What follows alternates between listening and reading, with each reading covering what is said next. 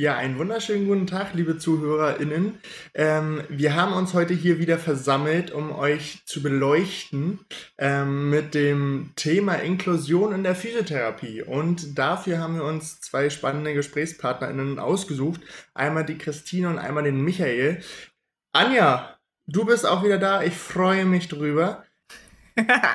Hallo zusammen. Ich freue mich auch, ähm, dass wir uns alle hier in dieser Runde wiedersehen oder überhaupt treffen können. Das ist total cool, weil Corona uns ja immer noch äh, quasi in der Klaue hat. Aber vielleicht starten wir einfach erstmal unsere lieben äh, Gäste vorzustellen und starten Ladies First natürlich mit Christine. Sag mal kurz, wer du bist und warum wir vielleicht gerade zu dem Thema ganz toll mit dir sprechen können. Los geht's. Ja, also ich bin, also ich bin Christine ich habe halt seit meinem vierten Lebensjahr halt auf beiden Ohren halt eine Schwerhörigkeit und trage deswegen auch auf beiden Seiten halt Hilf Hilfsmittel, damit ich halt alle Menschen in meinem, in meinem Umfeld halt gut, also auch hören kann. Und ja, ich bin halt so, wenn ich halt auf, aufgeregt bin, dann brauche ich halt, halt immer meine, An meine Anlaufphase. Ja, und deswegen freue ich mich auch heute hier, hier sein zu dürfen. Genau, weil wir haben ja Zeit, wir sind ganz entspannt und wir können uns alle Zeit nehmen, die nötig ist. Was machst du denn gerade für eine Ausbildung? Erzähl mal, wo stehst denn du da? Ja, also ähm, ich mache halt seit, 2000, seit 2019 meine Ausbildung zur Physiotherapeutin und werde halt dieses Jahr im Sommer, wenn alles gut geht, fertig. Ja, ich fühle mich halt auch in, in der, der Klasse ziemlich wohl, weil halt alle mich einfach so nehmen, wie, wie ich halt bin. Und halt auch bis jetzt noch keinen blöden Kommen, Kommentar halt abgegeben haben, wenn ich mal was nicht verstanden habe. Deswegen bin ich bis jetzt sehr, sehr glücklich. Gute Klasse erwischt, kann ich nur sagen. Als Klassenlehrerin kann ich das natürlich, muss ich das ganz dringend sagen. so, kommen wir vielleicht zu Michael, der sich auch äh, kurz vorstellt. Ja, hallo. Ich hoffe, ich bin gut zu verstehen. Ähm, mein Name Michael Komorek. Ich bin Professor für Inklusion an der Evangelischen Hochschule in Berlin und komme ursprünglich aus Nordrhein-Westfalen, habe da Psychologie studiert, bin nach Berlin gekommen, um hier dann auch Musik- und Psychotherapeut zu werden. Dazu dann noch Heilpädagogik studiert, um dann am Ende in den Rehabilitationswissenschaften zu promovieren. All das mit dem Ergebnis, dass ich nun jetzt Professor für Inklusion bin und dieses Thema, ja, tatsächlich jetzt schon nicht nur seit meiner Promotion oder Professur bearbeite, sondern vor allen Dingen aufgrund ja persönlicher Erfahrungen, die mich letzten Endes sehr umtriebig gemacht haben, wie es sein kann, dass Menschen ähm, ausgrenzend und diskriminierend miteinander umgehen, obwohl sie sich eigentlich gar nicht so richtig kennen. Und da gab es einige Schlüsselereignisse, die ich so erlebt habe, die mich maßgeblich geprägt haben und dementsprechend mein Berufswunsch und dementsprechend auch meine gesamte Biografie geleitet und fokussiert haben. Mhm, okay, interessant. Magst du da vielleicht eins mal erzählen, so ein Schlüsselerlebnis, dass man mal Gerne. reinhorchen kann? Ja, ähm, das war während meiner Zivildienstzeit. Also ich habe Zivildienst gemacht, war in einer Klinik und äh, mein, mein Papa ist früh erkrankt an Leukämie. Und ähm, ich habe einfach mehrere Szenarien beobachten können und deswegen passt auch dieses Podcast ganz gut, denn das waren Szenarien, im medizinalen Umfeld, das heißt in der Klinik. Und äh, die Art und Weise, wie dort die, es waren jetzt Fachärzte, aber das sei mal so dahingestellt, aber auch Pflegefachkräfte und TherapeutInnen, wie sie dort mit ihm umgegangen sind, war nicht wirklich, wie soll ich sagen, menschlich orientiert, sondern es war zielfokussiert auf die Reduktion der Erkrankung, zielfokussiert auf den Gegenstand, den der Mensch so als Makel mitbringt, sprich die Erkrankung, die Beeinträchtigung, ohne einen Bezug zum Gesamtsetting und vor allen Dingen der psychosozialen Situation eines Menschen, der mit einer Krankheit ähm, zu kämpfen hat, die tatsächlich, wie jetzt in diesem Fall auch, zum Tod führen kann. Hm. Also eine ganz eigene, sehr heftige Erfahrung, die dich so gepackt hat, dass erstaunlicherweise dann aber deine ganze Biografie sich auch äh, an dieses Thema anlehnt, beziehungsweise immer wieder damit beschäftigt. Mhm. Super, super spannend. Ähm, wie ist das für dich, äh, Christine, wenn du das hörst? Ist das was, was dich auch so ein bisschen motiviert hat, im Gesundheitswesen aktiv zu sein, zu sagen, das kenne ich vielleicht auch oder das habe ich auch schon mal gesehen und erlebt und da möchte ich was tun? War das eine Intention, Physiotherapeutin zu werden oder hast du einen anderen Grund gehabt?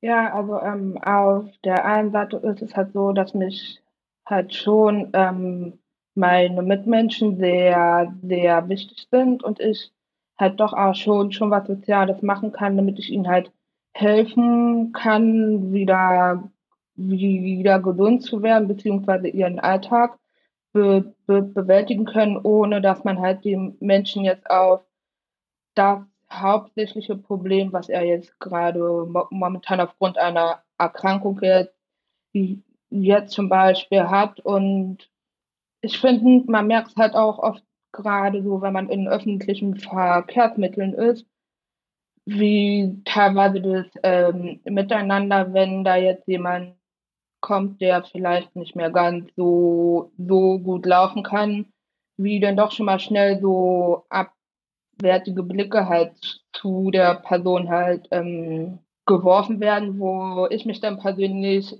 innerlich dann doch schon drüber aufregen könnte, weil ich denke mir halt so, das sind halt auch nur Menschen wie, wie wir alle und ich finde halt auch, dass, dass jeder Mensch halt so an, anerkannt werden sollte, wie, wie er ist. Ob er jetzt halt ein bisschen ähm, hinkt oder schlecht oder, oder schlechter hört oder halt auch, auch, auch, schlecht, auch schlechter sieht. Ja, das hat mich, hat mich dann auch so ein bisschen da, da drin bestärkt, halt in die soziale Richtung zu geben bei meiner, bei meiner Be Be Berufswahl, um die Menschen dann halt einfach weiterbringen zu können und begleiten zu dürfen. Mhm. Ja klar, also ne, liegt ja auch nahe, dass man da, wenn man das sofort fühlt in der Bahn und sieht, dass man dann vielleicht auch in der Berufswahl überlegt, da möchte ich in die Richtung hin, hingehen. Vielleicht äh, wäre es ein guter Punkt, auch vielleicht den Begriff Inklusion kurz auch mal zu klären. Also was, was bedeutet Inklusion eigentlich für euch als Begriff und auch als, als Lebensgefühl vielleicht ein Stück weit? Ja, also ähm, für mich bedeutet halt Inklusion beziehungsweise auch das Prinzip hinter In Inklusion halt die Teilhabe für alle ähm, in einer in einer Ge Gesellschaft, also ohne dass man jetzt die Gesellschaft halt in zwei Gruppen spaltet, jetzt, jetzt mal einfach gesagt, in die Leute, die halt gar nichts haben und die Menschen, die halt eine Beeinträchtigung haben, sondern dass die alle in einer Gesellschaft halt miteinander in Kontakt kommen. Und jetzt, um das vielleicht mal am Beispiel der Schule zu, zu, zu erklären, heißt dies halt, dass wir alle Lernenden einen, zu, einen Zugang halt zu, qualit zu qualitativ hoch, hochwertiger Bildung halt kriegen müssen. Also unabhängig von besonderen Lernbedürfnissen oder auch sozialen oder ökonomischen Voraussetzungen oder auch, weil die Lernenden vielleicht irgendein Handicap haben. Vielen Dank. Ich höre da, hör da schon richtig den Wunsch daraus, also bestimmte Bedingungen in der Schule auch zu verändern, dass es einfach äh, besser wird für alle. Ich höre es schon richtig raus. Da kommen wir dann auch später bestimmt nochmal dazu. Michael, was sagst du? Was ist Inklusion für dich? Wie würdest du den Begriff versuchen einzuordnen? Ja, wie es so meine Eigenart ist, wissenschaftstheoretisch und etymologisch abgeleitet, also von der Wortherkunft her, wenn man da mal so guckt, ne, ähm, hat Inklusion in das Wörtchen Inclusio immanent. Und das bedeutet eingeschlossen sein. Das heißt, rein von der Wortbedeutung her, mit dem Blick in die Mineralogie, spricht man von eingeschlossenen Elementen in eine Grundgesamtheit. Das kann man auch übertragen. Aber jetzt gibt es noch diesen Niklas Luhmann, das war so ein Soziologe und den muss ich jetzt auch leider zitieren. Der sagt, ähm, Inklusion kann es nicht ohne Exklusion geben und ich brauche Systeme. Irgendetwas funktioniert als System zusammen. Und jetzt übertrage ich das mal in die Situation, wie wir sie so erleben, nämlich die Gesellschaft ist ein System. Und da gibt es viele Subsysteme, viele Kulturen, viele Bereiche. Es gibt viele Merkmale von Menschen. Und das kennt ihr vielleicht auch. Ihr orientiert euch manchmal an Menschen, die ähnlich sind, die ähnliche Interessen haben. Das passiert schon in der Kita, später dann in der Schulzeit, ob es Themen sind, Spielsachen sind oder eben Freizeitaktivitäten. Man orientiert sich in der Regel im Hinblick auf eine Gleichheit, etwas, was ich irgendwo wiedersehe, wo ich sage, Mensch, da können wir zusammen Spaß daran haben. Und dieses Phänomen ist gleichzeitig auch ein Kontraphänomen zu Möglichkeiten, sich abzugrenzen. Nämlich, ihr macht nicht mit jedem Sport. Ihr sucht euch die Person raus, mit denen ihr glaubt, ja, da seid ihr auf einer umgangssprachlich Wellenlänge und mit diesen Personen macht ihr gegebenenfalls Sport. Ihr entwickelt Freundschaften zu bestimmten Personen, zu anderen aber ganz klar nicht, weil ihr euch da abgrenzt. Und diese Abgrenzung ist notwendig, wichtig, damit man auch handlungsfähig bleibt. Allerdings steckt in jeder Abgrenzung immer die Gefahr des Motivs. Also warum mache ich das eigentlich? Mache ich das, weil im Jugendalter beispielsweise jemand keine Markenklamotten trägt? Da beginnen solche prägenden Elemente. In der Kita eine Mobile ähm, der Nationen, was ich mal gesehen habe, in einer Kita hing das sogar über einem, über einem Wickeltisch. Und ratet mal, wie denn die Figur aus Holland aussah. Ne, ihr habt, glaube ich, ein Bild vor Augen. Ja? Jetzt generiert sich so die blonde Frau mit Holzklotschen und ein riesen Käseleib unterm Arm. Und in der Tat, genau so sah das aus. Die Frau aus Spanien. Lange, schwarze, lockende Haare, ein rotes Kleid und Kastagnetten in der Hand. Also ich war ja schon ein paar Mal in Spanien, aber bei aller Liebe, da laufen nicht alle so rum. Und jetzt kommt der Hammer. Äh, wie sah denn das deutsche Emblem aus? Was glaubt ihr? Ja, auf jeden Fall ein Bier in der Hand und eine Weißwurst unterm Arm. Ja, also fast. Es war ein sehr ähm, stämmiger äh, Mann in äh, solchen Latzhosen, Lederlatzhosen mit hochgezogenen Socken. Na, die kennt man manchmal auch. In Mallorca sieht man sie öfter mal. Ähm, und dann eben so eine Schüchen und tatsächlich ein Maß Bier in der Hand ich möchte nochmal deutlich machen, dieses Mobile hing in der Kita. Und das zeigt schon auf, dass man sehr, sehr früh geprägt wird im Hinblick auf Differenzen. Woran erkenne ich eigentlich den Unterschied zwischen Menschen und Menschengruppen?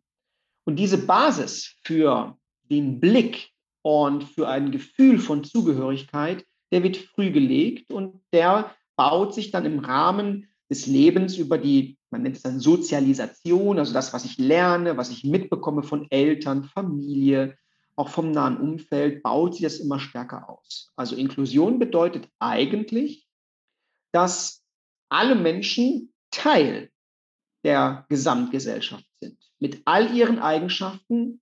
Darüber hinaus gehört aber dazu, dass ich all diese Eigenschaften auch wertschätzen lerne und ihnen einen Wert zuspreche.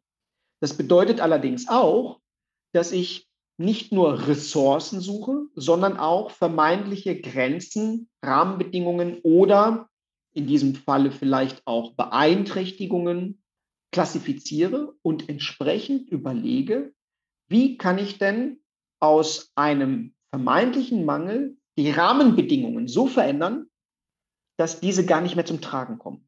Mit anderen Worten, Inklusion bedeutet im Kern, ich verändere nicht den Menschen, sondern ich verändere das System, in dem sich der Mensch bewegt, in der Form, als dass ich die Frage der Teilhabe gar nicht mehr stellen muss. Mhm. Okay. Super spannend. So, Henrik. Das ist ja gut, was soll ich da jetzt noch groß sagen? Aber ich, also ich, ich äh, interpretiere das jetzt, Michael, was du gerade gesagt hast, und so mein, mein Vorabwissen davon, sozusagen Inklusion würde für mich bedeuten, Integration von Menschen in ein System, ohne dass man darüber sprechen muss, dass es Integration ist. sondern dass das von ganz alleine funktioniert. Wie du sagst, dass man nicht die Menschen, dass man jetzt nicht Christine sagen muss, an deinem Beispiel jetzt, äh, ja, okay, dann müssen wir halt jetzt, äh, Christine, musst du jetzt ganz besonders gut zuhören, sondern dass es von, von, von sich aus kommt, dass dieser Mensch, oder dass Christine dann in dem Fall, ähm, sich gar nicht verändern muss, um trotzdem in diesem System, so wie wir das kennen, so wie wir durchgehen, da mache ich das jetzt vielleicht schon wieder so eine Zweiklassengesellschaft auch, aber egal, ähm, so, dass, dass man das nicht mitbekommt. Und dass man, dass man das positiv nicht mitbekommt. Nicht, dass man so sagt, ja, Integration klappt sowieso nicht und sowas alles, sondern dass man das nicht als eine Art der anderen Verhaltensweise von anderen Menschen irgendwie mitkriegt, sondern dass es von sich herauskommt, einfach aus diesem System. Das bedeutet für mich Inklusion. Und das ist ganz interessant. Meine Freundin schreibt gerade ihre Masterarbeit darüber äh, über Inklusion an Schulen im WRT-Unterricht, also Wirtschaft, Arbeit, Technik. Und äh, da haben wir auch schon ganz, ganz viel drüber gesprochen gehabt, was das denn, also wie man das überhaupt so aufbereiten möchte. Kann man überhaupt sagen, okay, wo hört denn Inklusion auf, wo fängt sie an und so weiter. Und das ist ja so ein Riesenthema. Ähm, deswegen, ich bin noch gespannt, was wir hier in dem Rahmen noch alles so besprechen heute, weil ich mir immer denke, so Integration kommt ja auch wieder ein bisschen, also Integration, wenn man damit anfangen möchte. Was ist Integration? Was kann man alles integrieren? Und wo sagt man so, okay, wann fängt jetzt Inklusion genau an? Also so, das ist so schwammig für mich. Ähm, vielleicht kriegen wir da heute ja sogar eine Definition raus. So, und so eine krasse Trennung, weil das ist ja so, was man wahrscheinlich gerne so in einen Topf wirft und was aber manchmal gar nicht so unbedingt in einen Topf gehört. Anja, erzähl du mal, was ist denn für dich Inklusion? Ach, eine ganz große Herausforderung vor allen Dingen. Also Inklusion, wenn bin ich sofort in der Schule und bin ich sofort bei Christine und sehe Christine in Corona-Zeiten, dass wir die Mundmasken aufhaben und sie absolut gar keine Chance hat, von den Lippen zu lesen ganz schwierig. Inklusi Inklusion sehe ich, dass ich jedes, dass sie mich jedes Mal erinnern muss, dass ich ihren hm, Verstärker, ist das ein Verstärker, Lautsprecher, äh, um den Hals lege und ich jedes Mal denke, Mann, hätte ich auch selber drauf kommen können, dass ich mich gar nicht erst fragen muss, sondern dass ich einfach, ich habe im F-Semester Unterricht, mein erster Gang ist zu Christine, gib mir deinen Lautsprecher. So, das ist für mich ne, dieses Thema Inklusion, das Inklusion, also ganz, ganz äh, auch nicht nur an ihr festgemacht, auch an anderen Lernenden. Wir haben ja noch andere Schüler, die gesundheitliche Herausforderungen haben.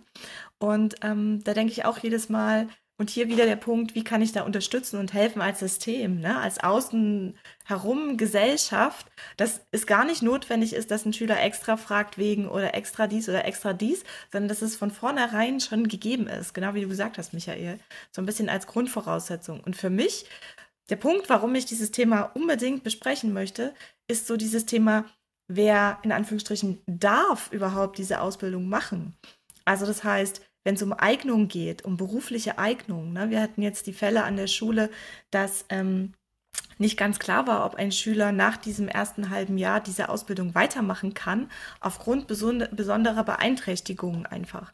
Und dann ist die Frage, okay, wonach entscheide ich das? Was ist da ein Kriterienkatalog? Ja, also wir sitzen natürlich als Kollegen zusammen und bilden so eine Art Kommission und ähm, alle gucken nochmal und alle reden nochmal und drei Wochen Zeit und nochmal drei Wochen Zeit, um sowas zu entscheiden, weil es keine leichtfertige Entscheidung sein darf. Es ist ein Biografiepunkt, der da ein Stück weit entschieden wird. Und es gibt Menschen, die, denen fällt es ganz schwer, dann einen neuen Weg zum Beispiel einzuschlagen, wenn einer nicht geht. Oder auch wenn eine Erkrankung zum Beispiel gerade in der Mitte ist, wenn quasi noch nicht klar ist, wie die ausgehen wird oder wie sich das entwickelt, wie sich das chronifizieren wird, dann zu sagen, okay, wir müssen das jetzt aber entscheiden und ab dem Punkt müssen wir jetzt aber entscheiden, nee, das geht nicht. Und vielleicht ein halbes Jahr später hätten wir entschieden, es geht doch.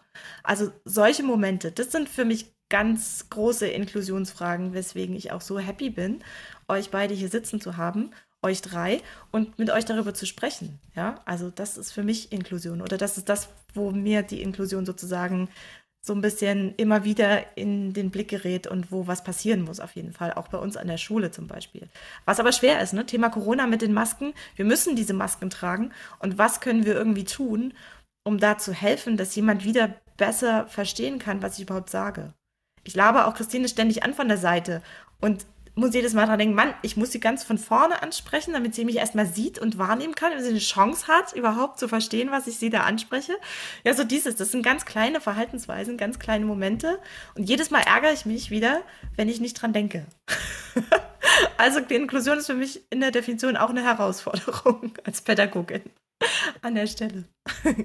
Aber wie du sagst, Hendrik, auch die Abgrenzung zur Integration. Ich habe ja schon, soweit bin ich schon gekommen, dass ich gelernt habe, Integration ist nicht so das Wahre, sondern uns geht es eigentlich darum zu sagen, es ist egal, womit irgendwer um die Ecke kommt, sondern eigentlich geht es darum, das Umfeld zu gestalten. Und soweit bin ich schon gekommen und das zu verstehen, dass ich dann als Gruppe trotzdem da zum Beispiel auch sein kann, auch mit Handicaps drum und dran und da mich als Gruppe wohlfühlen kann und trotzdem Teil des Ganzen sein kann. Also, dass dieser Weg offen ist, das äh, fand ich eine ganz schöne Metapher. Auch Mineralogie, da dachte ich gerade so, wuch, wo will er denn jetzt hin? Aber es ist ein ganz schönes Bild eigentlich, was gut im Alltag vielleicht auch funktioniert. Ja, ja das vielleicht zu meiner Definition soweit.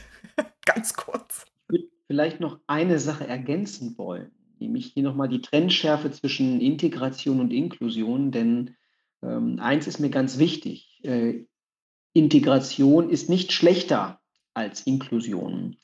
Auch Separation kann manchmal sogar eine Sinnhaftigkeit mit sich bringen. Ne? Wenn man auch in, in einem Lehrsetting sagt, okay, jetzt mal kurz mal in Kleingruppen zusammenarbeiten, dann merkt man sofort, ja, diese separierende in Kleingruppen arbeiten hat eine eigene Qualität. Ich bin also kein Fan davon zu sagen, Inklusion ist das wahre Denkmodell und das Leitprinzip und die anderen Möglichkeiten des Miteinanders möchte ich erstmal als Struktur ausschließen, sondern Integration ist einfach ein Schritt hin zur möglichen Inklusion. Und deswegen ist es für mich auch eine Notwendigkeit. Ich kann also diese Integrationssituation gar nicht auflösen, weil wir eben exklusive Strukturen haben in Deutschland, im Bildungssystem, im Arbeitsumfeld, im medizinischen System. Man sollte sich eher kaprizieren auf ein Grundverständnis, dass Integration bedeutet, und jetzt mache ich es mal, versuche ich es ganz, ganz umgangssprachlich, sei du so, wie ich bin.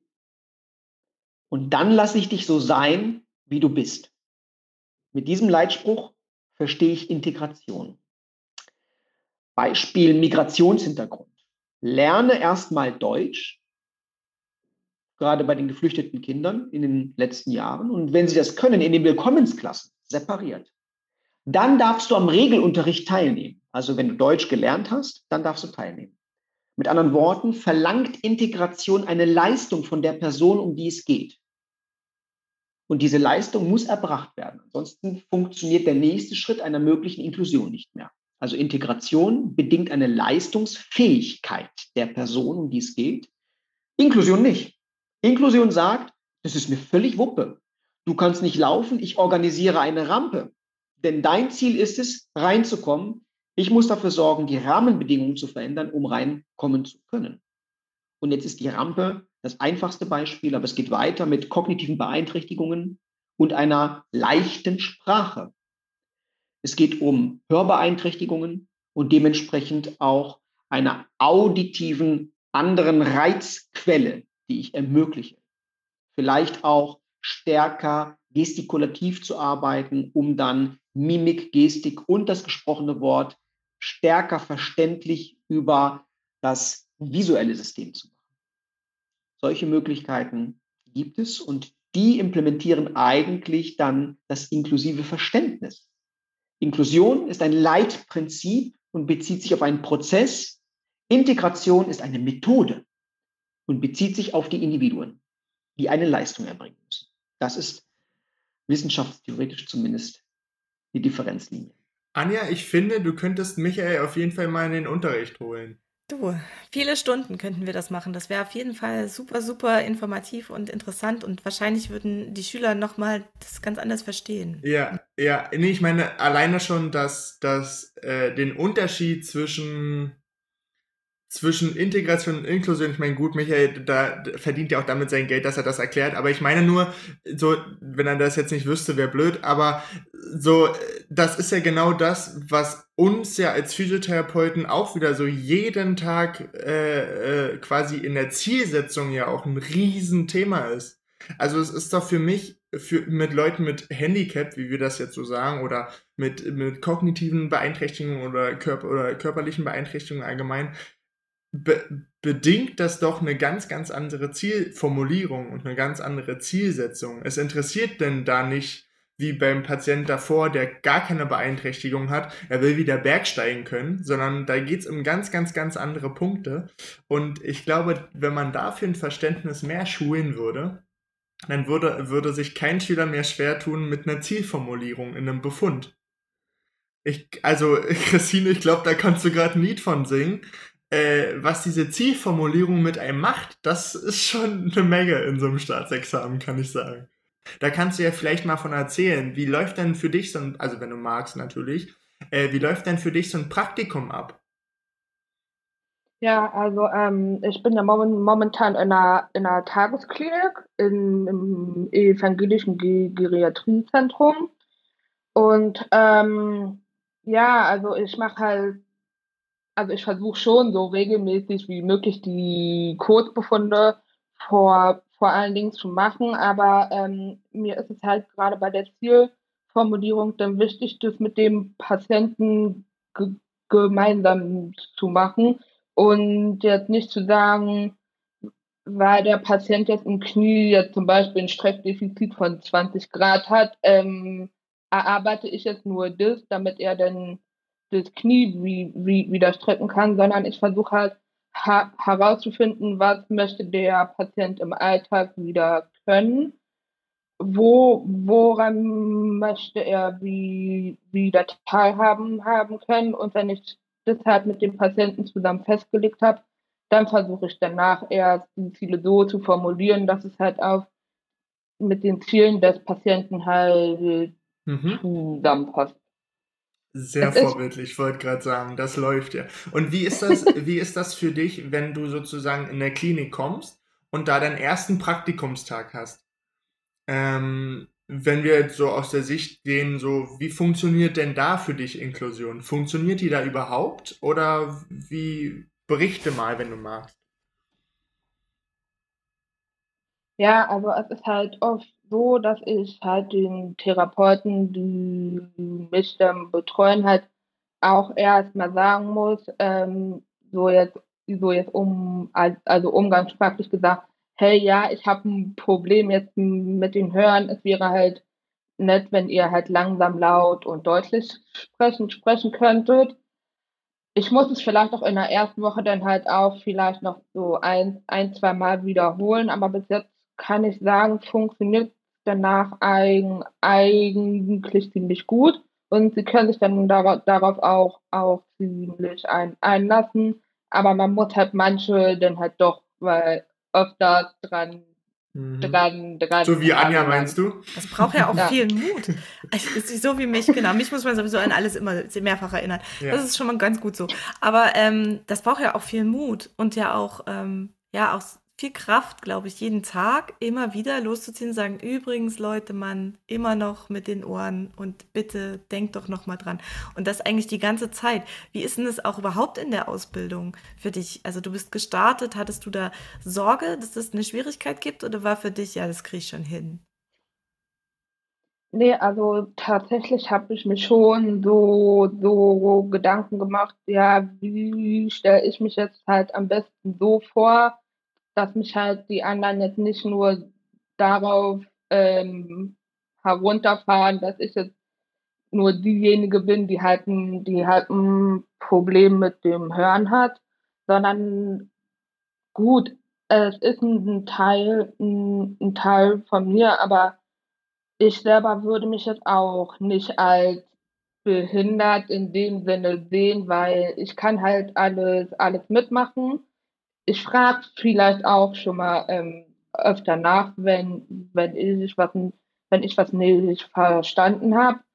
Aber mittlerweile muss ich sagen, versuche ich schon, mir nicht so viele Gedanken darüber zu machen, wie mich die anderen jetzt nehmen. Und wenn jetzt dann doch mal eine Person ein Problem mit mir haben sollte, weil ich, weil ich Hör Hörgeräte habe, dann dann ist es so, dann ärgere ich mich auch kurz drüber, aber ich zeig, also ich versuche zumindest der Person das nicht zu zeigen, dass mich das, das verletzt, sondern drehe mich dann im meisten Sinne des Wortes um und gehe und lasse die Person dann einfach stehen. Hm. Okay, das ist so dein Handling, wie du im schlimmsten Fall sozusagen mit so einer Situation umgehst.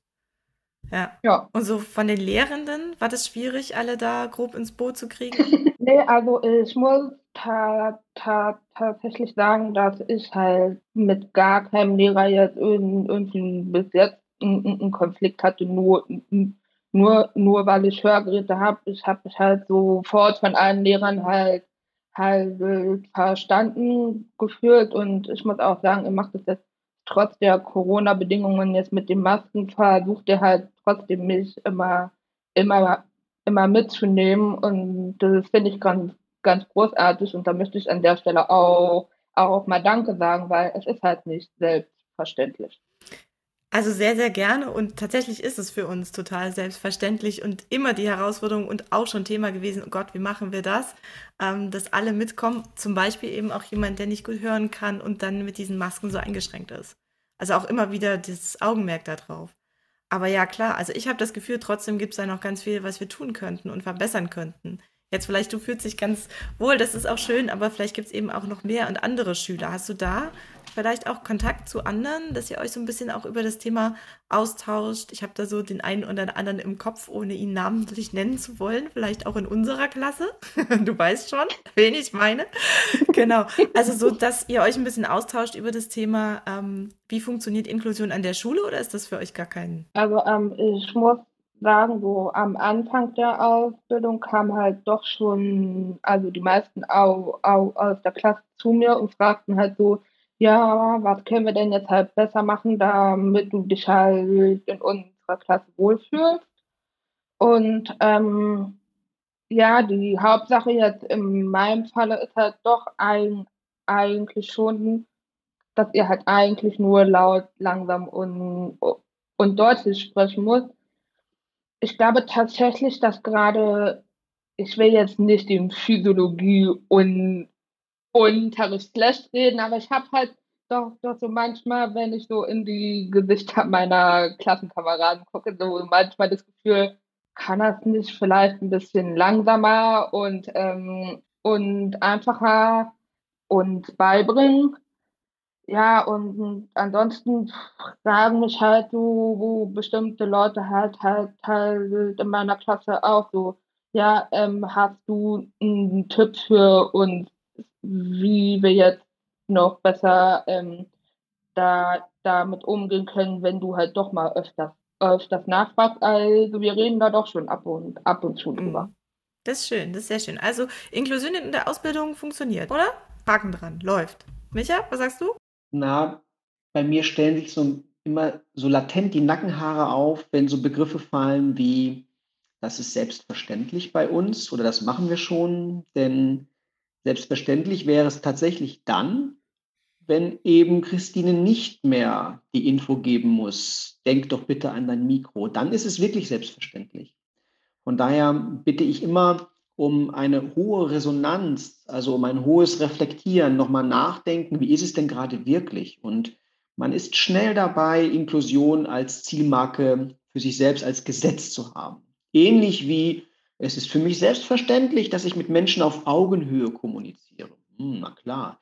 Partizipation oder Compliance würdet ihr wahrscheinlich sagen. Ne? Also die Mitwirkung von Patienten in diesem therapeutischen Setting. Das ist ein absolutes hm, Muss. Das muss generiert werden und natürlich macht das jeder von euch. Und dabei seid ihr auch noch total wertschätzend in der Kommunikation, damit ihr die Patienten auch wirklich mitnehmen könnt. In der Tat, das kann man von sich behaupten. In der Realität gibt es so viele Einflussfaktoren, die das reduzieren. Zum Beispiel Zeitmangel.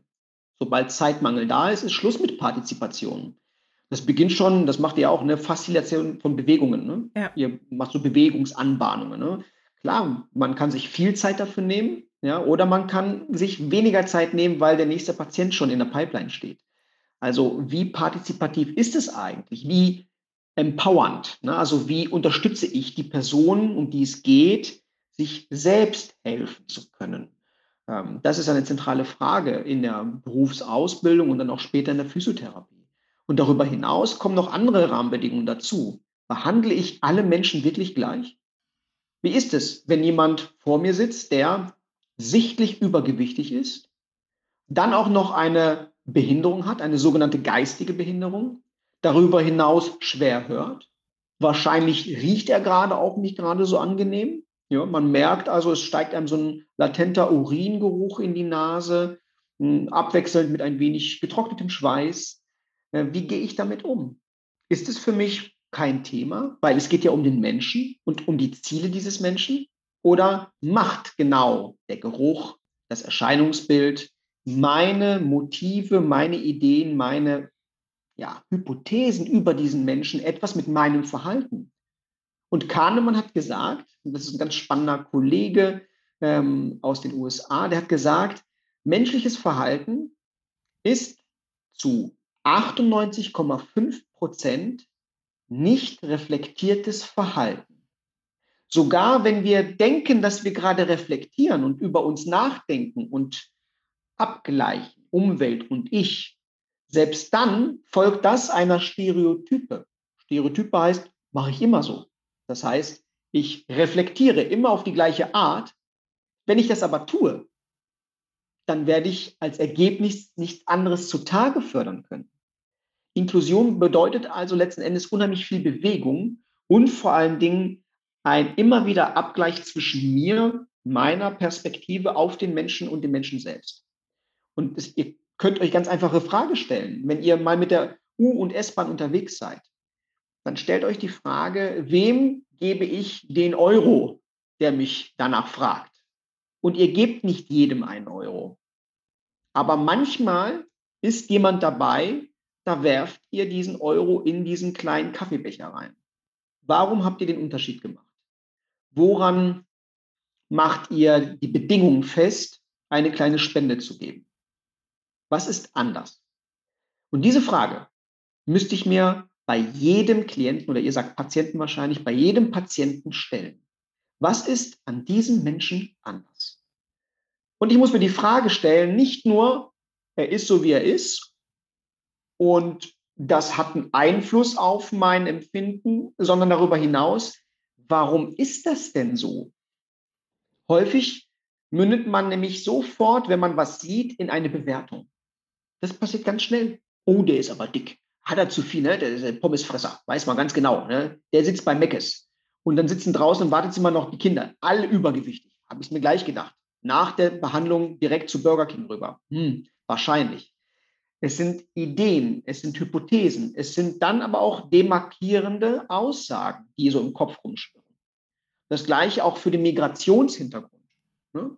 Da steckt ja auch eine Kultur hinter. Es ist nicht nur eine andere Sprache, es ist eine andere Kultur. Ein ganz anderes Verstehen von Kommunikation, ein ganz anderes Empfinden von Nähe und Distanz. Also in südlichen Ländern gibt es ein ganz anderes Distanzempfinden als im nordeuropäischen Raum. Was bedeutet das denn für die Therapie? Was bedeutet das für die Nähe, die ich als Therapeut mit Patienten ja, avisiere? Wie gehe ich damit um? Ich muss also Kultur, Ethnie, Perspektive, Gesundheitsorientierung, alle Facetten eines Menschen mitbedenken. Und das ist im Kontext von Schule genau das Gleiche. Es gibt ähm, SchülerInnen, die kommen nicht so gut mit. Inklusive Didaktik würde bedeuten, ich baue meinen Unterricht so auf, dass ich alle individuell fördere. Das bedeutet aber, mein Unterricht muss kompetenzorientiert aufgebaut sein und nicht fachdidaktisch inhaltlich orientiert aufgebaut. Das ist für mich ein großes Problem. Auch in der Physiotherapie. Denn dort ist das Curriculum vollgespickt mit ja, Wissensinhalten, die vermittelt werden müssen. Aber es ist aus meiner Perspektive noch nicht so gut miteinander abgestimmt, dass eben auch primär Kompetenzen gefördert werden. Und somit ist mein Ziel nicht, alle wissen am Ende das Gleiche, sondern jeder, der die Ausbildung in der Physiotherapie macht, hat sein Kompetenzprofil, sein persönliches Kompetenzprofil im Rahmen der Ausbildung spezialisiert und professionalisiert. Darum muss es gehen. Und natürlich brauche ich Grundkenntnisse, um dann hinterher den Abschluss zu machen. Ne? Hendrik hat ja schon sein Staatsexamen. Aber letzten Endes geht es darum, dass eben alle gemäß ihrer Kompetenzen gefördert werden. Und da bedarf es in der Ausbildung noch eine ganze Menge an Arbeit, um auch die Strukturen zu verändern. Ich fühle das schon wieder. Wir sind schon wieder an dem Punkt, wir müssen die Ausbildung neu machen. Das ist einfach, wir kommen nicht drum rum. Bei jedem, mit jedem Interview kommen wir zum, am Ende zu diesem Punkt, dass wir da ganz viel in, an der Ausbildung schrauben müssen. Eigentlich ja, wir könnten eigentlich immer mitschreiben und geben das dann direkt an die Politik weiter. Vielleicht lassen wir da Michael zum Schluss immer nochmal äh, äh, Fachwörter nochmal rein und dann auf geht's. Also da haben wir da, glaube ich, alle relativ schnell relativ viel von. Ähm, ja, ich finde, was bei allem, was wir so sagen, relativ deutlich rauskommt, ist, dass wir, wenn es um dieses Reflektieren geht, ähm, sei es dann um, wenn es darum geht, Leute zu inkludieren in unsere Gesellschaft oder selber sich zu inkludieren, falls das überhaupt geht, ähm, dass dieses Art, wie man sich Gedanken darüber macht, was man denn jetzt als nächsten Schritt tun könnte, entweder um zu helfen oder um irgendwie besser reinzupassen, dass man, finde ich, das irgendwie mehr in Kommunikation bringen müsste. Also es geht gar nicht darum, so was jeder Einzelne immer nur dafür tun kann. Klar, man sollte mal bei sich selber anfangen, aber manche Probleme sind ja gesellschaftlich viel zu groß, als dass man die selber angehen kann.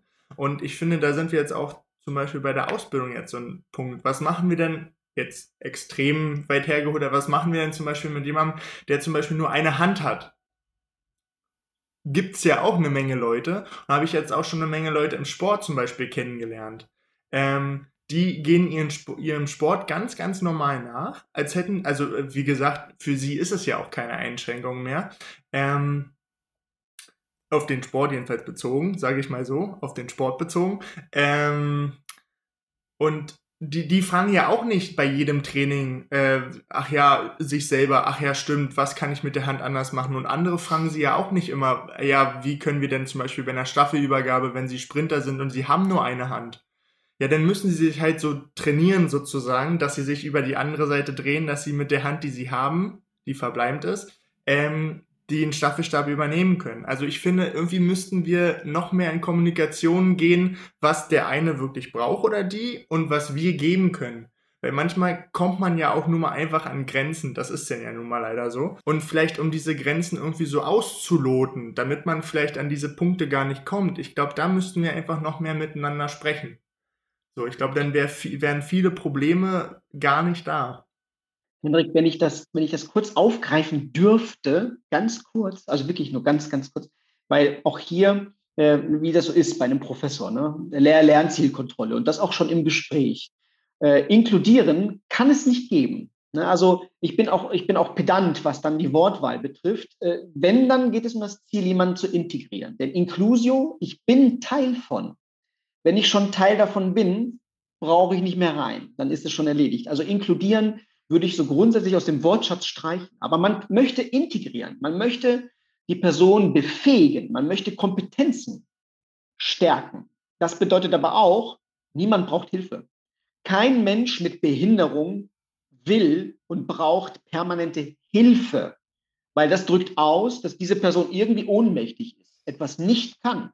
Darum geht es gar nicht. Es geht darum zu fragen, Mensch, was ist dein Ziel? Was willst du erreichen? Und was kann ich aus physiotherapeutischer Perspektive dazu beitragen, dass du dieses Ziel erreichst? Und das ist die zentrale Frage. Ob das jetzt nun beim Laufen ist, beim Staffellauf, schöne Beispiele von dir, dann ist es die Frage, welche Kompetenz brauchst du? Also Wahrnehmungskompetenz, du musst ne, rechtzeitig in die andere Rotation, damit die Übergabe zeitgemäß sinnvoll gemacht werden kann und so weiter und so fort. Das kann man dann anbahnen und das ist meines Erachtens dann auch ausreichend. Es geht dann nicht noch darum, irgendwie mehr zu tun oder zu helfen, zu unterstützen. Im Gegenteil, danach muss sich aber der Blick nochmal weiten. Hat sich denn eine Wechselwirkung zwischen der Kompetenz und der Umwelt ergeben? Ist das Regularium geändert worden? Wissen die Teammitglieder Bescheid? Oh, ich komme jetzt von der anderen Seite, von rechts und nicht von links, wie sonst üblich. Ja? Also das muss sich ein Stück weit verstetigen und da gebe ich dir völlig recht. Dazu braucht es unbedingt Konversation, Interaktion. Inklusion heißt aber tatsächlich im Kern, es ist ein Prozess und ich muss verstehen lernen. Und das Wichtigste, meine eigenen Ideen zurücknehmen. Das ist für mich die größte Herausforderung. Inklusive Pädagogik, inklusive Lehre, inklusive Physiotherapie bedeutet letzten Endes, ich lasse mich vollends auf die Zielperspektive meiner Patienten ein und versuche meine Therapie im Hinblick auf diese Ziele zu justieren. Und nicht, ich weiß ja ganz genau, welche Übungen man machen muss, damit das da funktioniert. Ne, da muss man den äh, Trizeps ein bisschen aufbauen und dann kann er hier und da und dann funktioniert das schon. Ja, das kann man wissen. Aber ob das im Zusammenhang mit dem Ziel des, des Patienten steht, ist eine ganz andere Frage. Also es hat dann etwas mit dem Denkmodell zu tun, wie gehe ich auf Menschen zu. Und da bin ich dann absolut deiner Meinung, Henrik, da bedarf es Abstimmung. Entschuldigung, ich musste nur kurz inkludieren, da war bei mir Schluss. Sonst hätte ich dem Podcast nicht weiter folgen können. Alles gut. Also, äh, na, wir stellen fest, hier mit dem Wording hängen wir ein bisschen und wir müssen noch lernen zu reflektieren. So, also Christine, brauchen wir ein Fach Inklusion vielleicht in der Physiotherapie? Was sagst du? Ein Fach, ein Bereich, ein Workshop, ein Tag? Was würdest du dir wünschen? Also, ich würde jetzt tatsächlich sagen, mh, mm, Fach, ich, ich weiß jetzt nicht, ob das der Zeitrahmen jetzt her, das, das jetzt her, das, das jetzt hergehen würde, aber ich würde mir tatsächlich ähm, wünschen, dass, dass man halt als Schule gemeinsam, also alle, also alle Semester und auch alle Lehrer zusammen vielleicht tatsächlich wie so eine Art Workshop halt da, darüber machen könnte und sich mal, um sich mal gegenseitig mit, miteinander aus, auszutauschen, weil es ist ja oft so, dass die Semester dann so für sich dann sind und sich nicht, und sich nicht wirklich in einer in der Schule dann miteinander aus, austauschen. Das ist tatsächlich im Praktikum anders. Da tauscht man sich dann doch schon, schon mal mehr aus, weil man zusammen jetzt zum Beispiel auf, auf, einer, auf einer Station ist. Aber in der Schule würde ich halt mir schon mehr wünschen, dass man das halt so semesterübergreifend machen könnte. Ja, nun habt ihr mich angeteasert. Das ist so meine Eigenart, nicht? Wenn es ein Vorlesungsraum wäre, dann wäre jetzt Bambule in der Hütte. Also ich würde immer auf, ähm, also ich, ich mag keine Eintagsfliegen. Ne? Ich finde so, so mal ein Tag, Klausur, ganze Schule kommt zusammen und wir reden über Inklusion, dann garantiere ich folgende Wirkung. Spätestens nach drei Monaten ist alles so, wie es vorher gewesen ist. Es gibt keine Sensibilisierung, es gibt keinen anderen Umgang, sondern es hat vielleicht Spaß gemacht, an diesem Tag sich damit auseinanderzusetzen, aber ich provoziere nicht wirklich eine Veränderung in dem Miteinander. Und wenn Christine genau das ist, was dir so ein bisschen gefehlt hat, so eine Resonanz, ne, mehr Resonanz und auch, jetzt will ich, will ich hier nicht zu nahe treten, aber mehr eigenes Empowerment, mehr dafür einstehen, zu sagen, hey, das ist mein Recht, liebe Leute, ich bin Mensch. Ich bin wie jeder andere auch sorry, ja, vielleicht kann ich jetzt auf dem rechten, linken Ohr nicht ganz so gut hören und vielleicht brauche ich mehr Zeit in Gesprächen. Siehst du, wie du dich darauf einstellen kannst, lieber Kollege? Denn das ist Inklusion. Und genau darum muss es gehen, so eine Kultur zu etablieren.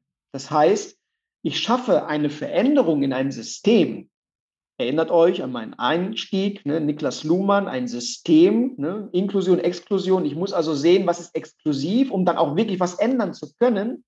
Ich gucke mir das also an und ich prüfe, ob die Kultur in der Organisation wirklich eine inklusive Kultur ist und was kann ich dafür tun. Und äh, Henrik hat eine tolle Frage gestellt. Wie hast du dich gefühlt, als du am ersten Tag als Praktikantin irgendwo hingekommen bist? Ist das eine inklusive Willkommenskultur? Freut man sich über dein Dasein? Freut man sich darüber, dass man sich auf dich anders einstellt, Christine? Oder läuft das so en passant, man fragt einmal nach, aber dann rutscht es immer wieder weg, immer wieder weg, immer wieder weg und man muss wieder fragen und letzten Endes bist du in der Bringschuld.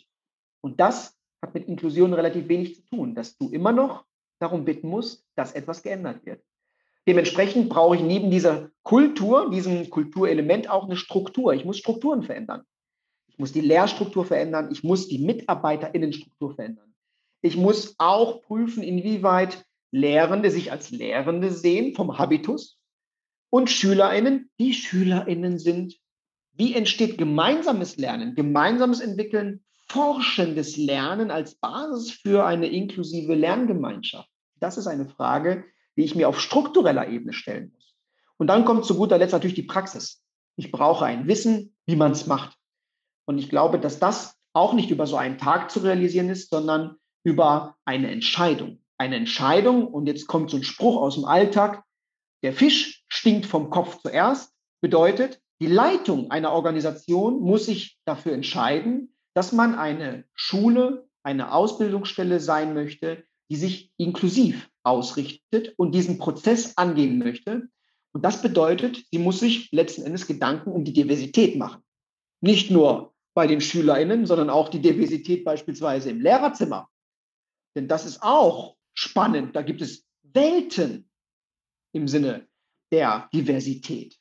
Und das zeigt sich. Und das zeigt sich auch im Verhalten. Das zeigt sich dann auch in der Werteorientierung einer Organisation. Von daher, authentische Inklusion zu leben, bedeutet Kultur, Struktur und Praxis der Organisation anzugehen und diesen Prozess dann als kontinuierlichen Prozess für wahrscheinlich fünf, sechs, sieben, acht Jahre auf die Agenda zu setzen. Meines Erachtens kann das jede Organisation. Sie muss es wollen. Und es kostet, und das ist immer das K.O.-Argument vieler Organisationen, keine Zeit. Es ist die Frage, wie ich es in Teamsitzungen, in den Gesprächen mit SchülerInnen implementiere und nicht die Frage des Ob aus meiner Perspektive. Zu wenig Zeit ist für mich eigentlich immer nur ein Argument, um ja zu verstecken, dass man eigentlich nicht genau weiß, wie es geht. Und zwar innerhalb der Zeit, die man hat. Michael, hast du denn da Vorschläge? Zum Beispiel für so ein Lehrerkollegium? Also nicht jetzt, du musst jetzt nicht ein Thema an sich sagen, sondern äh, so, so ein Plan. Hast du sowas schon mal gemacht? Bist du selber in so einem Komitee sozusagen drin? Oder? Ja, ich bin, bin nicht nur Professor, sondern auch Prorektor an der Evangelischen Hochschule und als Prorektor bin ich auch zuständig für die Organisationsentwicklung. Ich begleite ganz große Unternehmen, also nicht nur kleine Schulen mit, mit einem Mitarbeiterkreis von, ich weiß nicht, wie viel, wie viel ihr seid, 20 oder sowas, ja, äh, keine Ahnung, oder zehn, ja. Ähm, ich begleite Organisationen, die insgesamt 13.800 MitarbeiterInnen haben. Bethel in Bielefeld, Hoffnungsdaler Stiftung Lobetal, die Lebenshilfe in Berlin, VIA. Also VIA müsste sogar noch bekannt sein, nicht? also auch da. Ähm, und da bin ich überall ein Stück weit involviert und unterstütze die Organisation. Aber Henrik, so gern ich das jetzt tun würde, so gern ich sagen würde, aha, das sind die äh, Möglichkeiten, die Stellschrauben, die man angehen kann, mein Grundprinzip als Organisationsentwickler wäre immer, höre genau hin, mache eine Analyse, schau dir die Organisation an, verstehe sie und frühestens dann hast du die Möglichkeit, relevante und wichtige Hinweise und Empfehlungen zu geben, damit sich eben diese Schule, diese Organisation weiterentwickeln kann. Also es tut mir leid, ich würde gern was sagen. Das könnte man für so einen Podcast auch, so die zehn goldenen Regeln, um inklusiver zu werden. Und ich würde aber sagen, das tut mir im Herzen weh als Professor, weil ich genau weiß, es würde nicht funktionieren, wenn nicht jemand draufschaut und hinterfragt. Ähnlich wie hier im Podcast auch. Ne? Inkludieren, oh, oh, oh, bitte nicht. Lieber integrieren sagen und dann ist es auch kein Thema. Und auch hier gilt es dann letzten Endes zu schauen, dass man sich Zeit nimmt.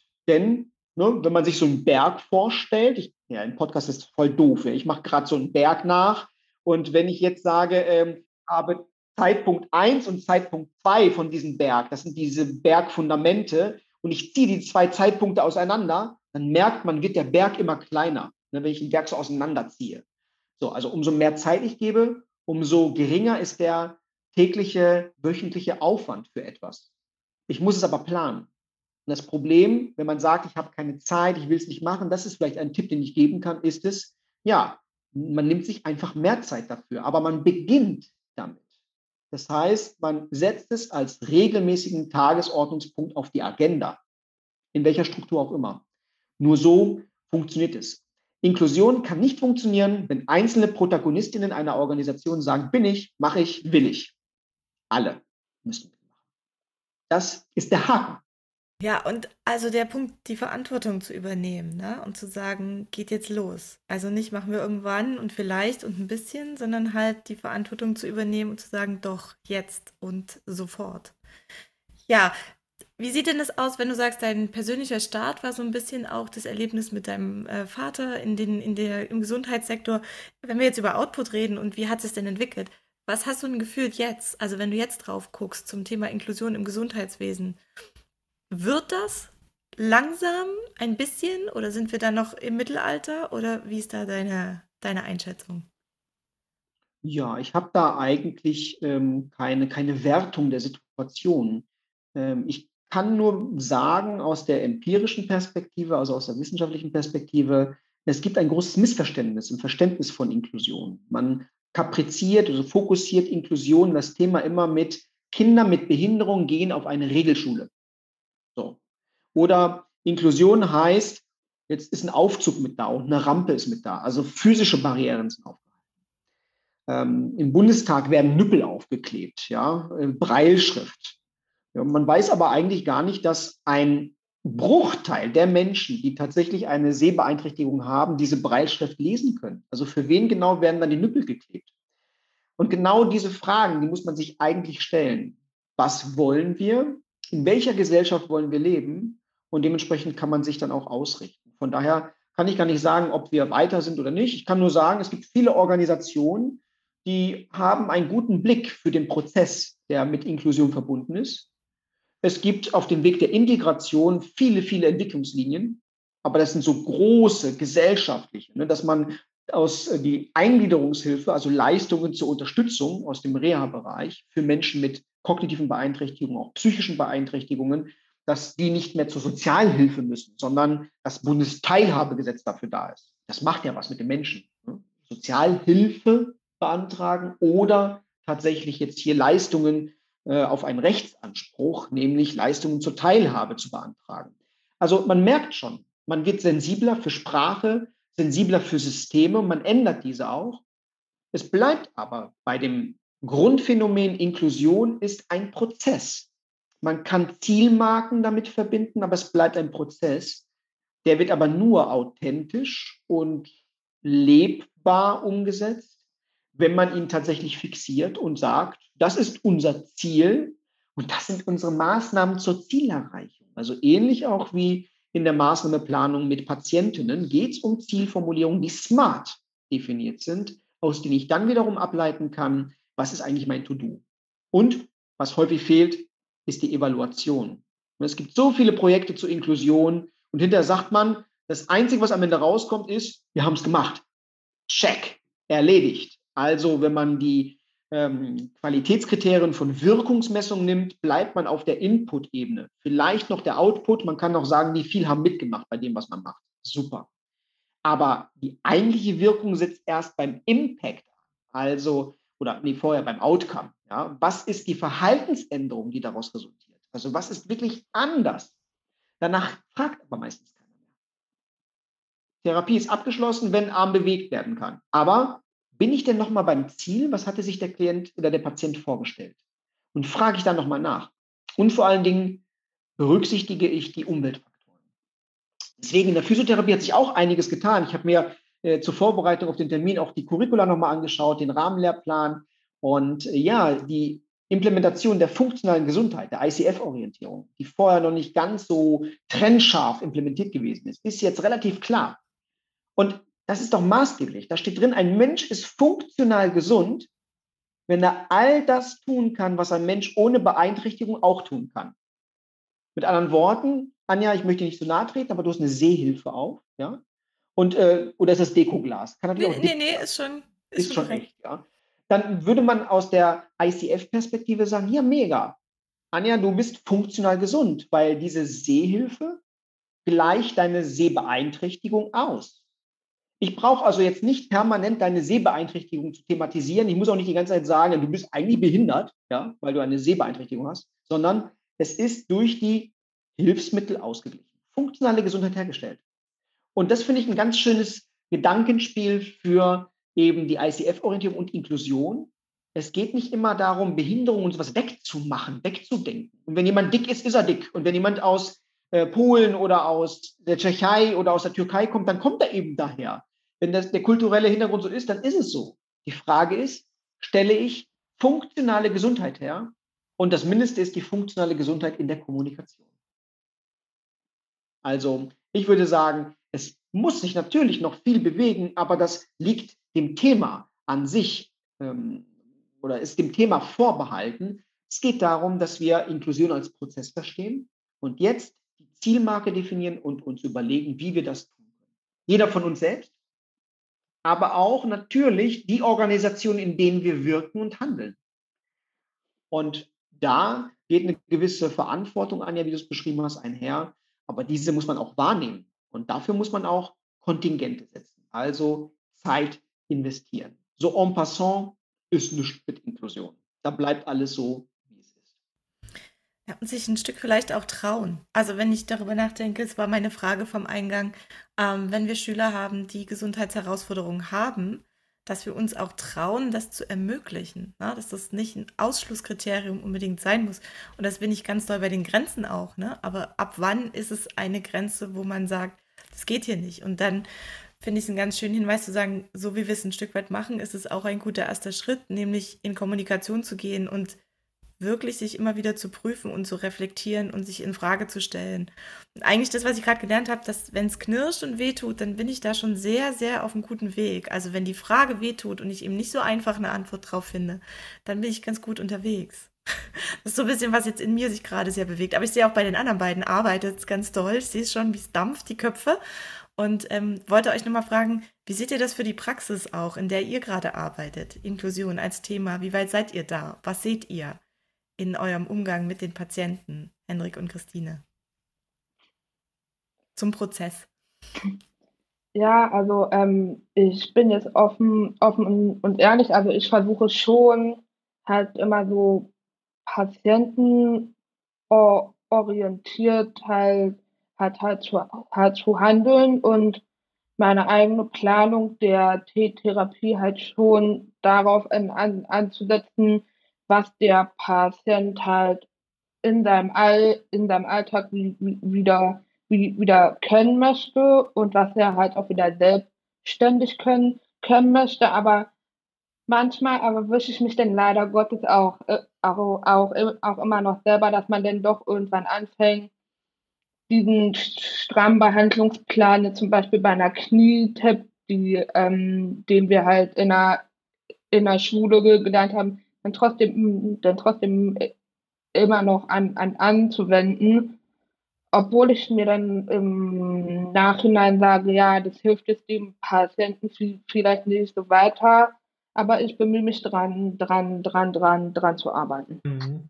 Also ich kann mich da anschließen, Christina, auf jeden Fall. Ähm, mir geht das auch so. Es ist ganz interessant, weil ich arbeite quasi über dem Behinderten äh, Sportverband von Berlin. Also die sind quasi direkt unter uns lokalisiert und ähm, ja, das ist schon fast meine einzige Berührung quasi mit, mit ähm, in meinem, in meiner Sicht vor dem, vor unserem Podcast quasi mit Inklusion.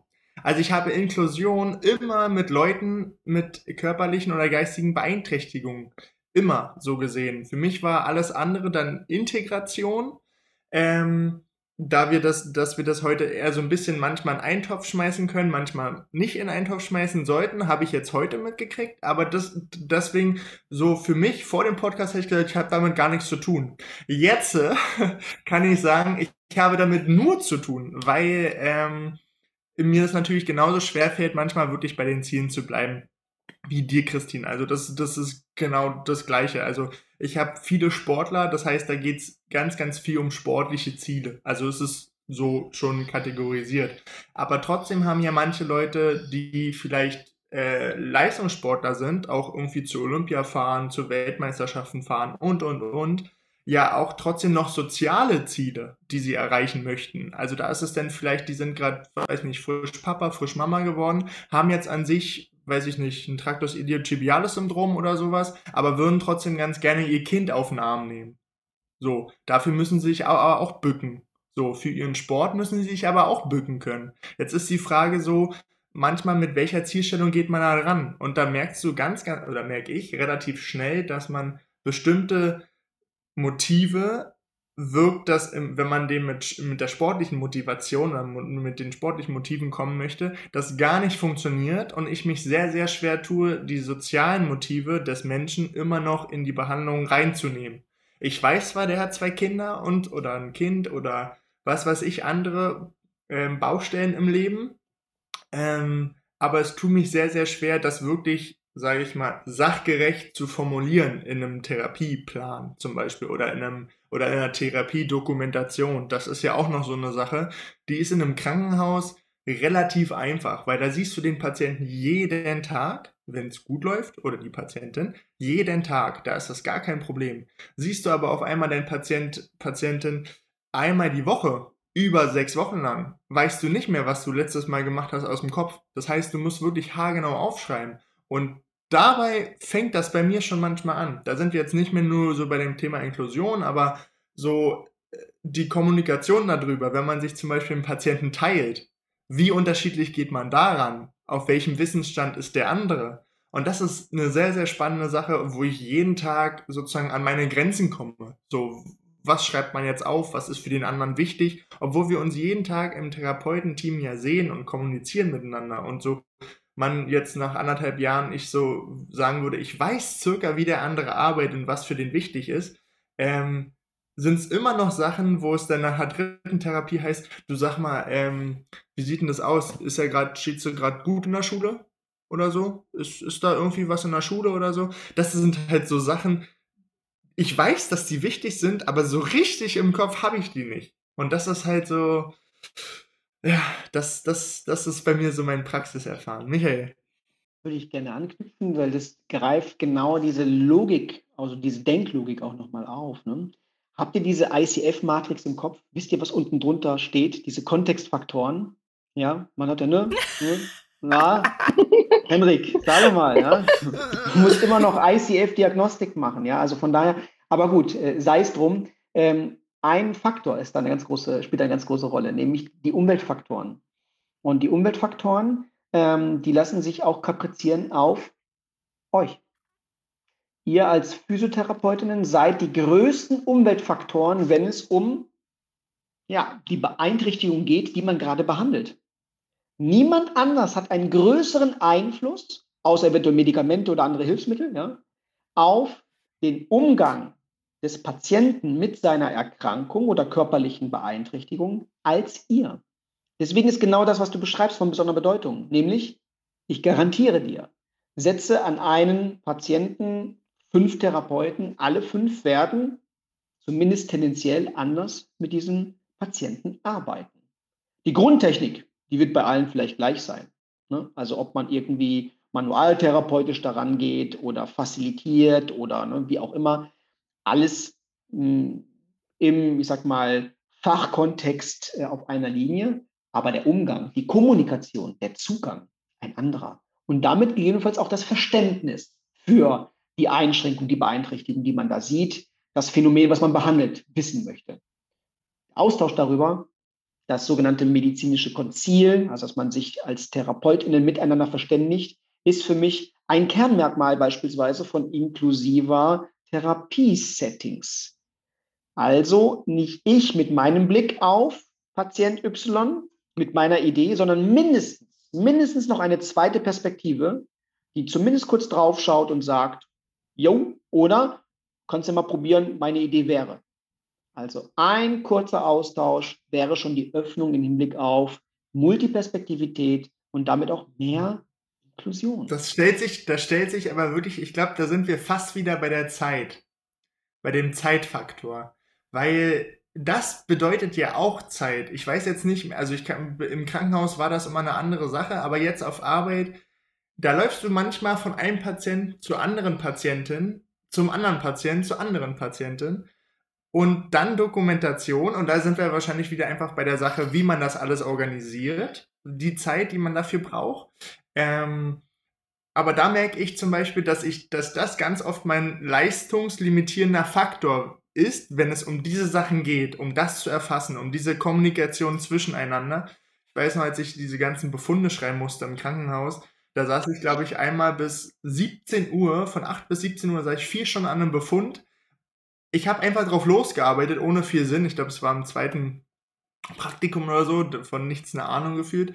Ähm, und das, das war wirklich ein krass limitierender Leistungsfaktor, die Zeit. Und das ist jetzt immer noch so, äh, definitiv. Ähm, wobei ich immer auch sagen, je länger ich in dem Beruf bin, desto besser wird das. Aber es ist trotzdem noch ein leistungslimitierender Faktor auf jeden Fall.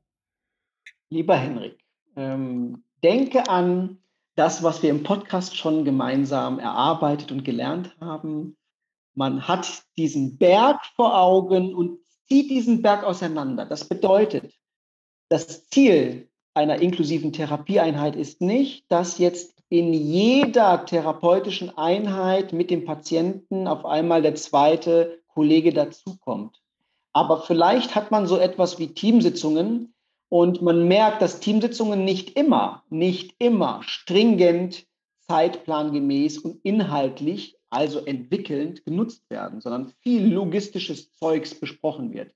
Logistik brauche ich keine Teamsitzung für. Das kann ich bilateral klären also für mich eine Managementaufgabe, also eine Strukturaufgabe. Weiterer Punkt, Mensch, warum ist eigentlich immer nur ein Therapeut zuständig für einen Patienten? Warum können es nicht auf dem Papier zwei sein? Der Patient kommt neu in die Praxis, lernt zwei Therapeutinnen kennen, der eine behandelt, aber zum Abschluss der Behandlung geht einmal der andere Therapeut hin. Man switcht also einmal nur für eine Einheit oder für zwischendrin mal eine Einheit. Guckt mal und macht nochmal eine Anamnese.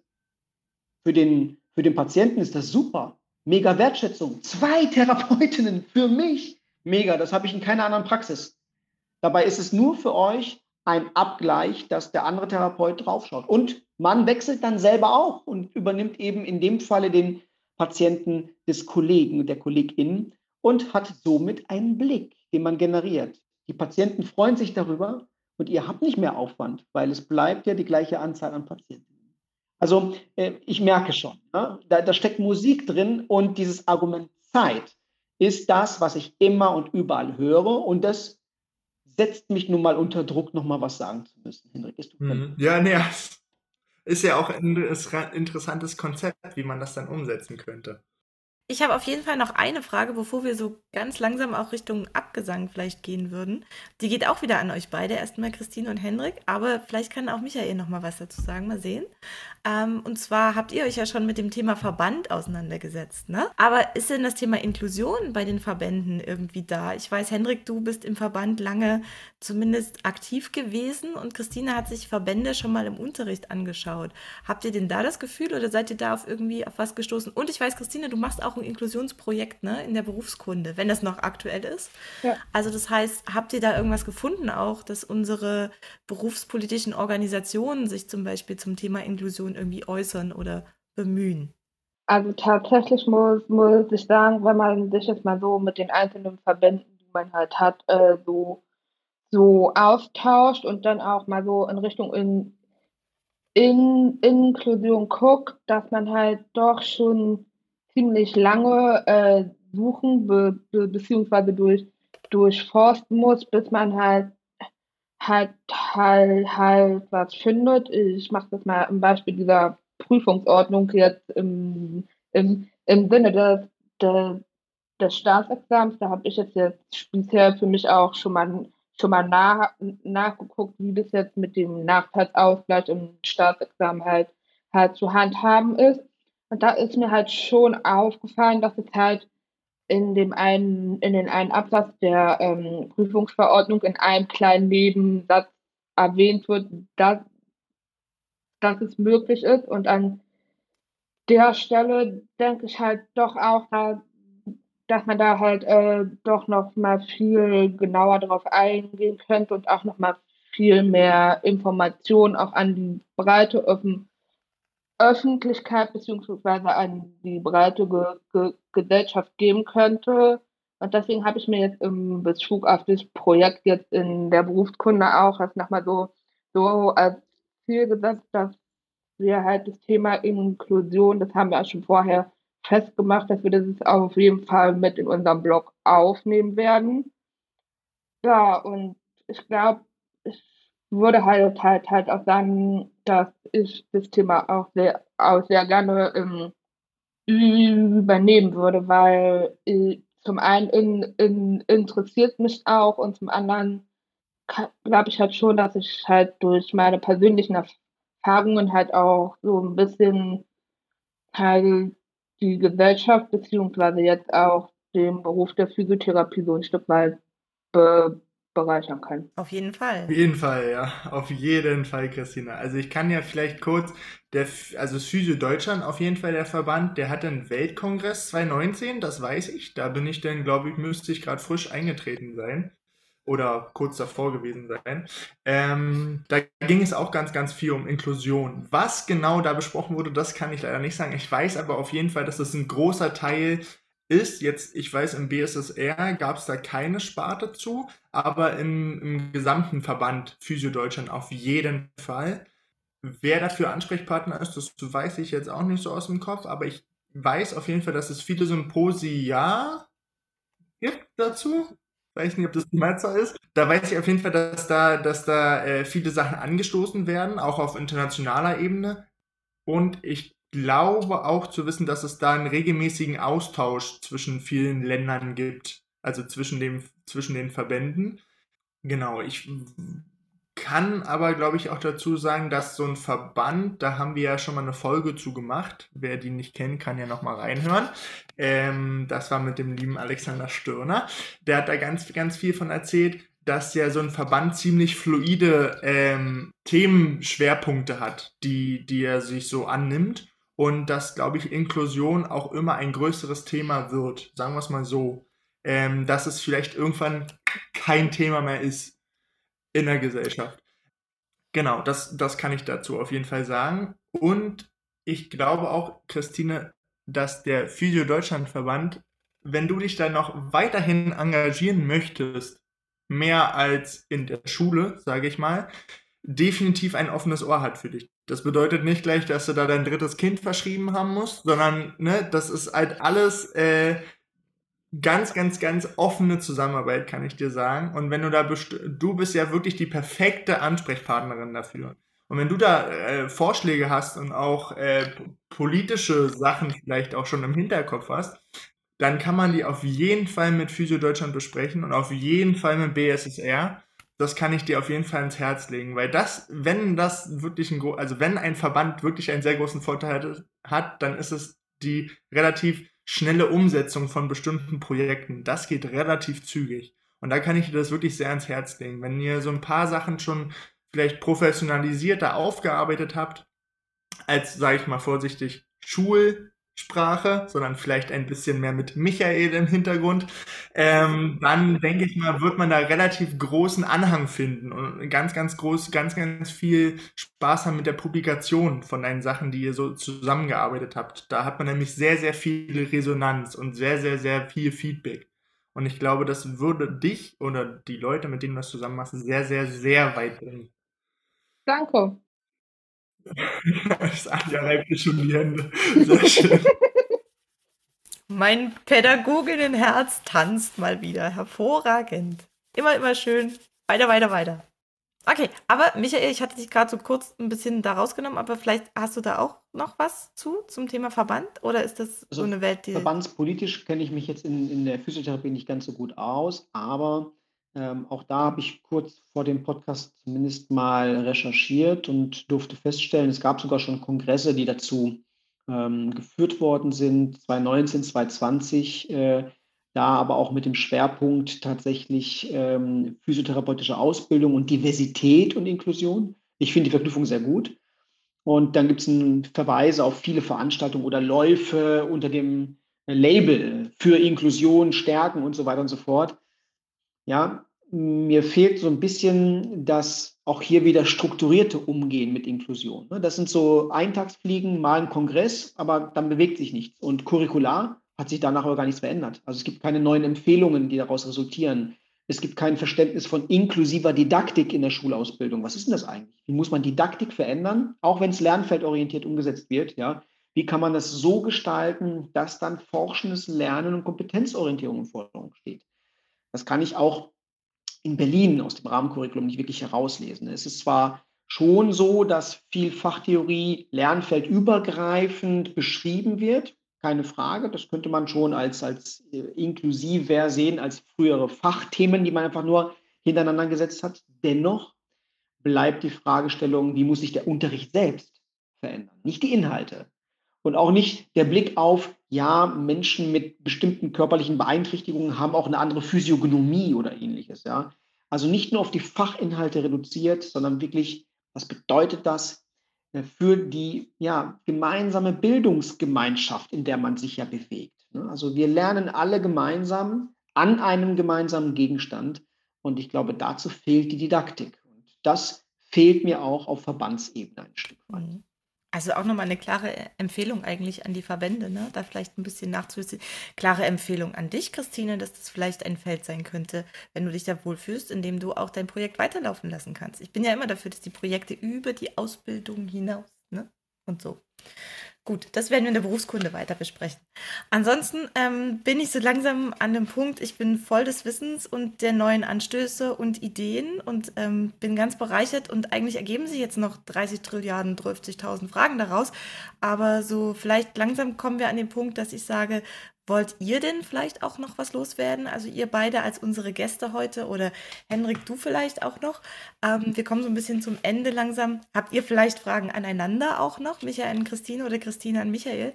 Und ähm, jetzt in den Bereich so ein bisschen einzusteigen. Gibt es noch was, was ihr loswerden wollt, was euch auf der Zunge liegt und was jetzt noch nicht behandelt wurde vielleicht?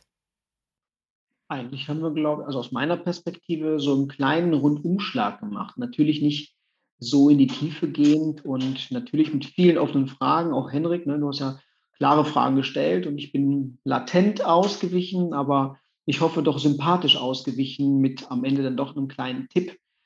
Von daher, ähm, nö, eigentlich, eigentlich ist erst einmal alles gesagt. Ich habe natürlich den Anspruch, wenn ich bei so einem Podcast mitmache, dann wünsche ich mir auch, dass ich jetzt nicht eineinhalb Stunden meiner Zeit äh, ins Nirvana gesprochen habe, sondern dass daraus etwas resultiert. Und dementsprechend wünsche ich mir auch, liebe Anja, dass ich eine Rückmeldung bekomme, wie sich das jetzt in den nächsten Monaten und Jahren an der Schule entwickeln wird. Denn das ist mein Anspruch. Ich mache nirgends mit, wo ich weiß, am Ende gibt es keinen Benefit für die Organisation. Also wäre für mich ganz wichtig, dass wir heute den Podcast verlassen mit einer klaren Vereinbarung, dass dieses Thema gesetzt wird und auch Bearbeitung findet. Ohne den ähm, kann ich ja jetzt Druck machen. Ne? Stimme ich meiner Veröffentlichung hier gar nicht zu. Also von daher äh, hier vielleicht nochmal der Nachdruck. Es geht darum, was zu tun und das auch zu setzen und nicht nur darüber zu sprechen. Das nehme ich sehr, sehr gerne an, die Aufgabe. Das ist, äh, glaube ich, bei mir auch in guten Händen. Das äh, geht sofort los. Nächste Dienstbesprechung, Tagesordnungspunkt und los. Also spätestens an der Stelle. Und natürlich wird der Podcast auch noch ordentlich behandelt im Unterricht. Also keine Sorge, das wird sich weitertragen, dieses Thema von meiner Seite her. So, Christine. Ja, ich, ich, ich wollte halt auch sagen, dass ich mir halt so wünsche auch, ähm, auch in der Schule, dass, dass wir halt das Thema mit halt doch viel öfter be be be behandeln und ich stehe da halt auch gerne helfen zur, zur, zur Verfügung. Mega cool. Das ist total gut. Richtig stark. Vielen Dank. Henrik? Ja, also mir bleibt nur ein Riesendank an euch beide zu sagen. Anja natürlich auch an dich, aber vor, vorzugsweise erstmal an unsere Interviewpartnerin. Ähm, äh, vielen lieben Dank für den tiefen Einblick, dann doch, wie ich finde. Ähm, und ich bin frohen Mutes, dass wir, glaube ich, jeder für sich und ich glaube auch unsere ZuhörerInnen äh, eine Menge mitnehmen davon und vielleicht auch direkt schon was in ihren Alltag, nicht vielleicht, sondern direkt was in ihren Alltag äh, integrieren können. Ähm, und ja, ich bin gespannt, ob wir uns vielleicht sogar nochmal in dieser Konstellation äh, wiederhören und widersprechen werden. Ähm, vielleicht in einem Jahr, vielleicht in zwei, vielleicht in einem halben Jahr, um einfach so einen kleinen Verlauf zu, zu ähm, darzulegen und vielleicht auch äh, neue Aspekte und neue Punkte nochmal angreifen zu können. Inhaltlich wie auch direkt per Umsetzung, du, Anja, in der Schule oder ich in meinem Beruf oder Christine in deinem Beruf oder Michael, du in deinem Beruf. Ähm, da bin ich sehr, sehr äh, gespannt, was jetzt demnächst bei uns äh, berufstechnisch so gehen wird. Und ähm, ja, Anja, du hast das letzte Wort.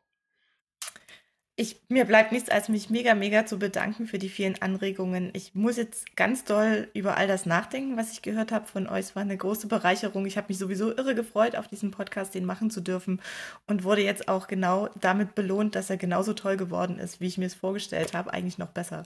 Also vielen, vielen lieben Dank an euch. Tschüss. Tschüss. Macht's gut. Tschüss. Tschüss.